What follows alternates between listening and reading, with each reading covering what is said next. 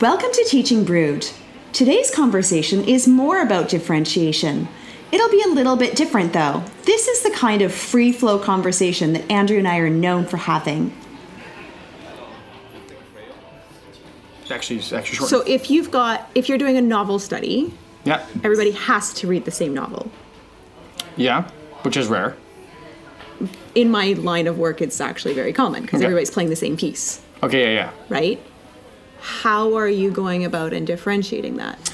Okay, uh, I'll give you an example of that. Um, it has to do with your outcomes, backwards by design.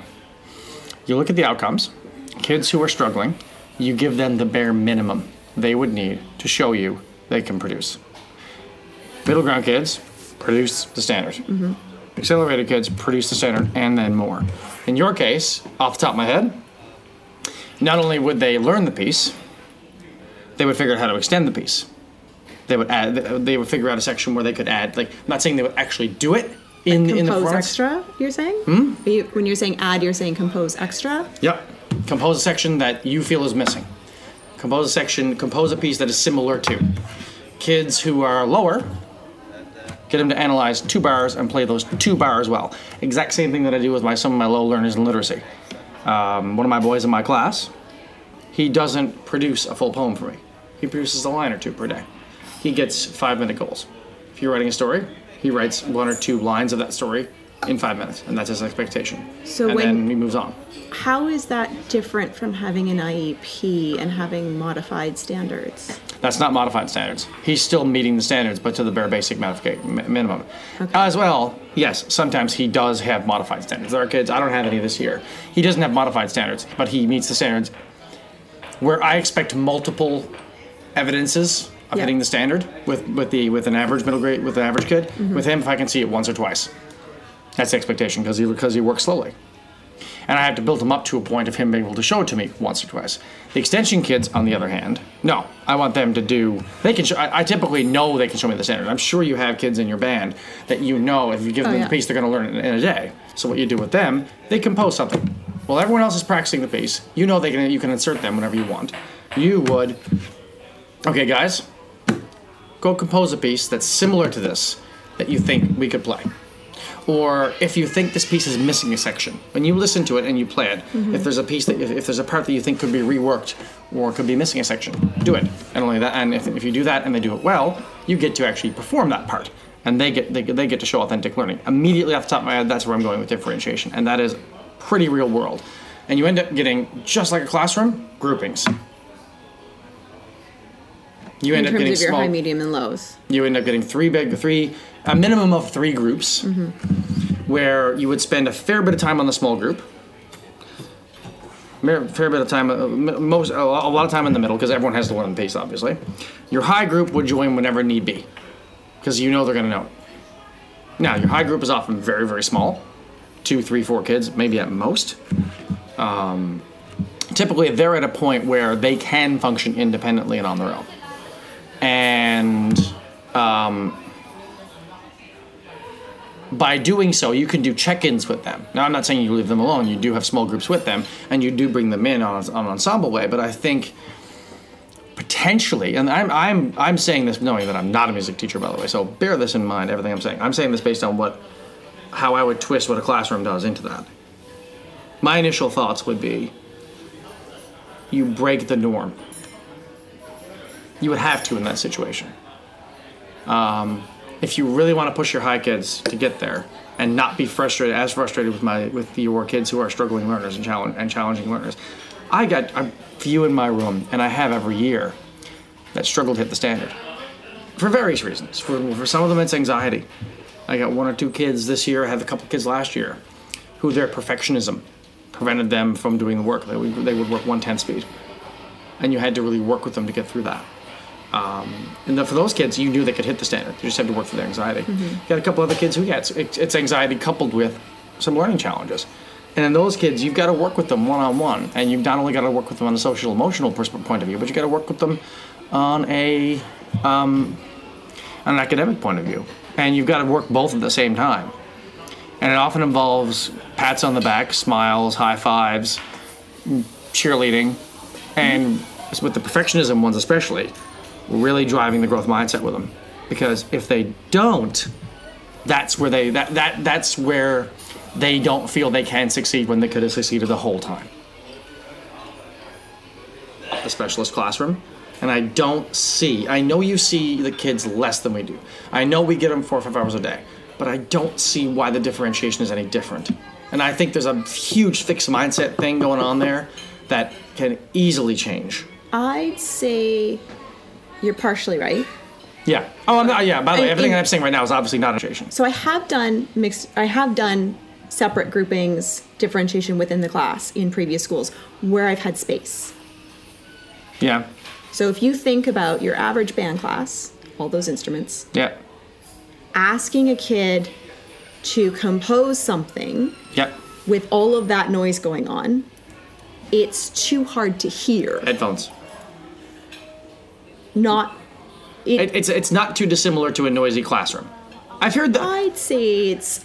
I'd say that the noise level is more. If you've got 42 instruments going on, which is what I have in one of my lessons right Yeah. now, it's really loud. True. It's more so than a pair of headphones will be able to cancel out. However, what with those kids within the lesson, I'm using them as models. So they're not sitting there twiddling their thumbs. I'm using them as models. And most of the time, there's stuff that they can be improving on themselves. But okay, so pl- mind if I play devil's advocate? Go for it. Um, the model situation is, is a double-edged sword hmm. because the low kids will perform often worse because you've got the high kids who are being noticed too much. You know what I mean? Mm-hmm. And I run, and every classroom teacher runs into that too. It's an identical thing. You always have high flyers, and math in particular. In actually most schools, you run into a bunch of kids who are really high flyers in math, and you get some high flyers in literacy. But I guess in math, it's where you're showing models and strategies. It tends to be just right there. So when you do that, it really complements them. But then the kids who are struggling or challenged feel worse a lot. And the way around that, that I've found, is you celebrate their successes as equally as the high kids. Which I do. Good. That's awesome. Yeah, that's yeah, that's that's good. But I think the space thing, space is space. You just need to ch- chunk it off. I get the noise, but if the kids are composing a piece, sit them outside the room. That's what I do all the time. Ah, see, and that's what I can't do with this particular class. Why is that? Behavior. It's the work wouldn't get done unless at this point with this particular class, and it's not just me, it's But that's one class out of how many? Uh, well, in this particular case, this is one class out of nine. So the other eight, could you?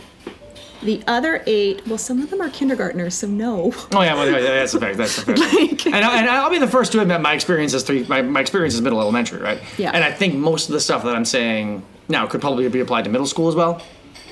Yeah, Yeah, like I would, I would definitely do it. And I might not. I might. I might Grade, even. grade four upwards, I have no issue sending kids into the hall to work. Yeah. with the exception of that one class. My grade threes, it's going to depend on their maturity level with that particular class, where we are in the year. As Because someone who's taught grade three for seven years, they're they're capable. I know they're capable, but I they I would be a little bit more cautious in terms of not just extending the trust from day one. No. Um, so the so the way I the way I make sure that all, all, all that happens in my room is procedural. Yes, And I know you only get them once every cycle. Once every cycle, I'm assuming. I get them twice a week Twice a at week. this particular school. Okay.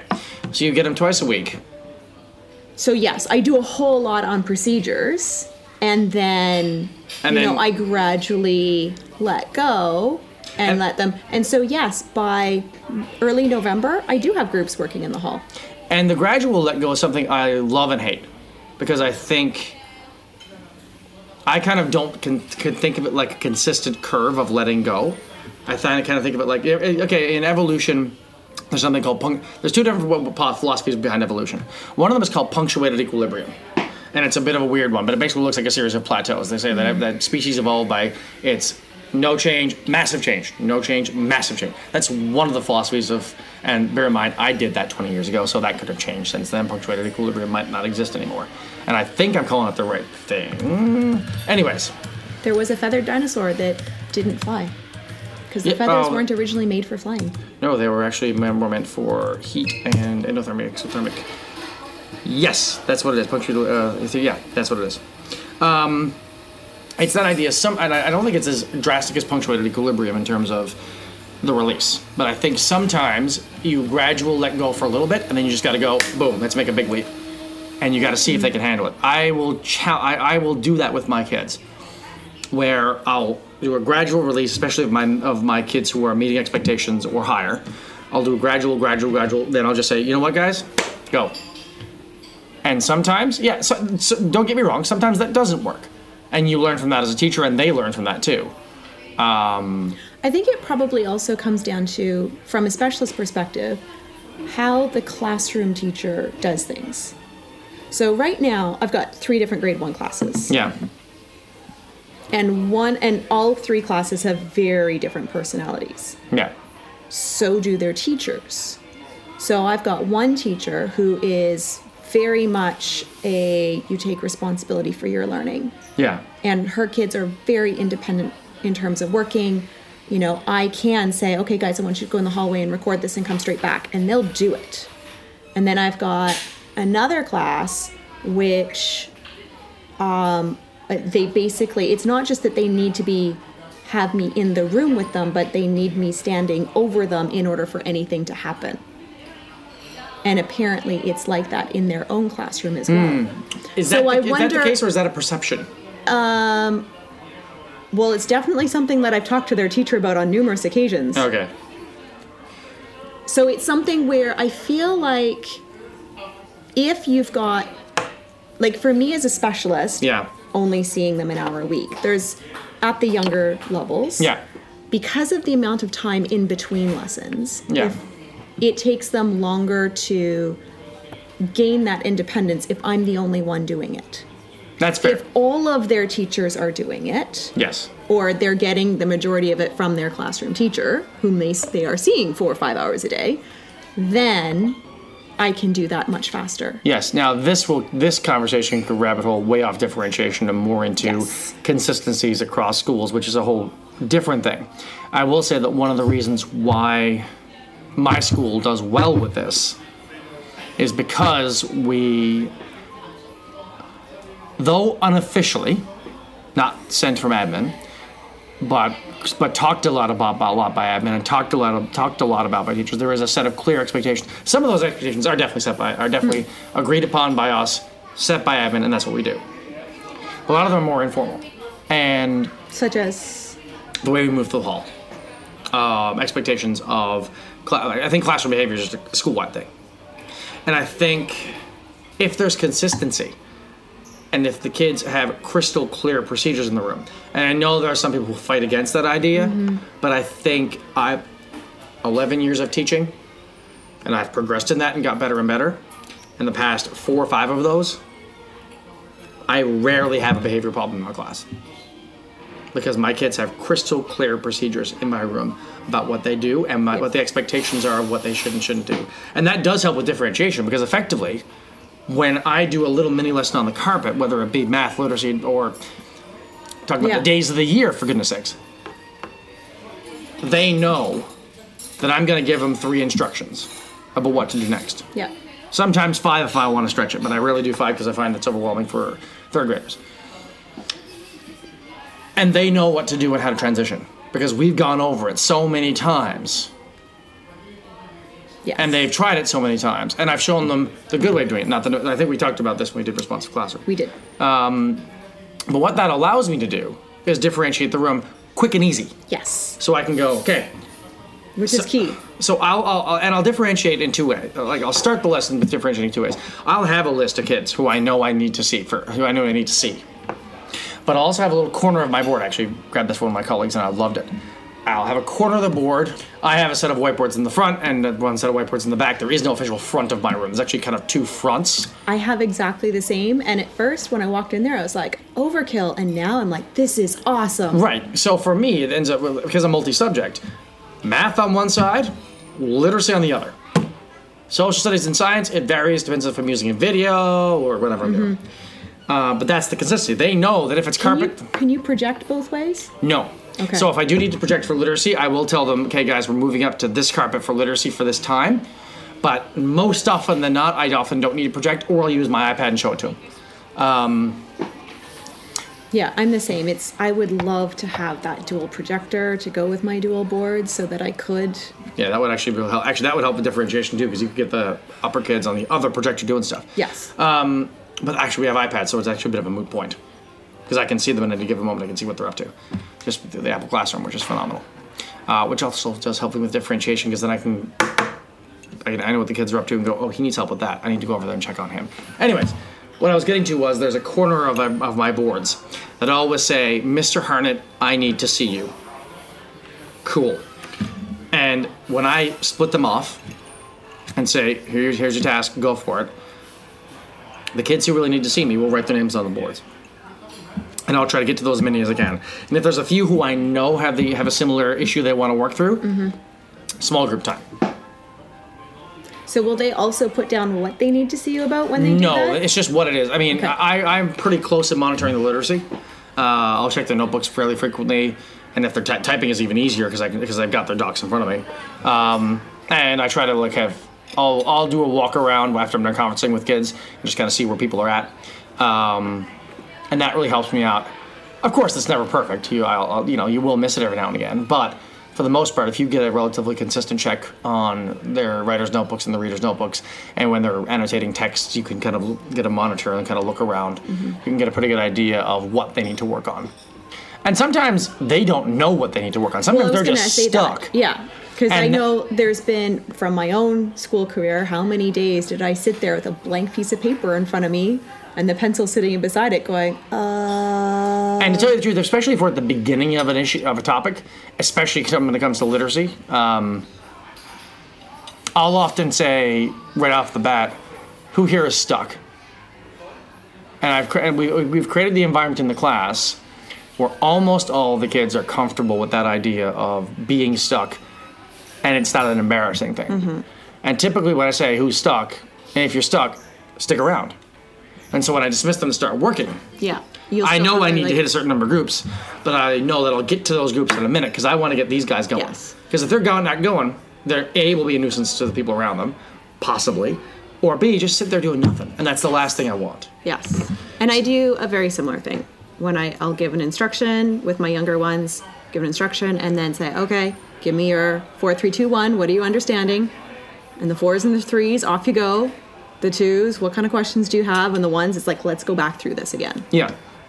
And I think that really helps. And I think, and when they're in that stuck small group, when they get unstuck, I'll say, cool. Yeah. back, get back- And I do the same. And the group changes. Yeah. And if like, someone gets stuck while I'm working with that stuck group, they can come join. Mm-hmm. And sometimes, admittedly, that stuck group lasts a tr- fair chunk of the time, but they get to a point where they know what they're doing. And often, when they get to that point, it's easier for them to get going in future lessons, which is which is why that time is worth it. Yeah. Um, and some, it's sometimes it's just they just need the one little thing clarified, and you s- do one small thing on the board, and they're they've got their light bulb moment. Yeah.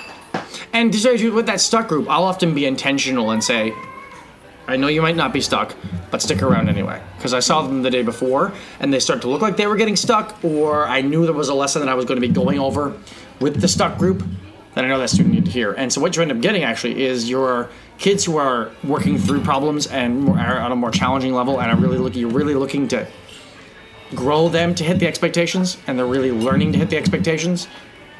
I'll pull them in with that group because they're going to get stuff from the kids who are stuck Yeah. as to how they can get ideas. Not only that, but they can also work while they're right in front of you and they can get some ideas. So it ends up being kind of two birds with one stone situation because I get to work with the kids who have more challenging needs, but then I also get to work with kids who are stuck, which are often the middle or even the enriched kids.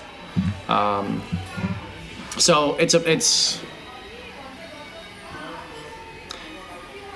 you end up getting a mixed ability group there, and that really works. And I do mixed ability groups sometimes, and sometimes differentiation just can be as easy as guys choose your own partners. So, I don't know. I mean, without getting too heavily into the tech side of things, that's kind of just how we do it. Um, Yeah. So awesome. Thanks for listening, guys.